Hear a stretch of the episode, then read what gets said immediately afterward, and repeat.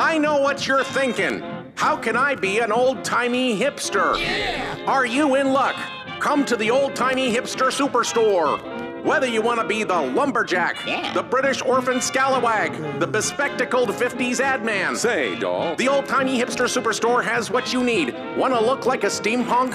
We have old pipes, springs, and lots of goggles. Don't have a penny to your name? We even have old timey poorhouse barrels with suspenders you can wear. Thanks to the old timey hipster superstore, people don't think I'm just homeless anymore, which I sort of am. We have operators standing by. Ask for Joan or Eleanor or Betsy.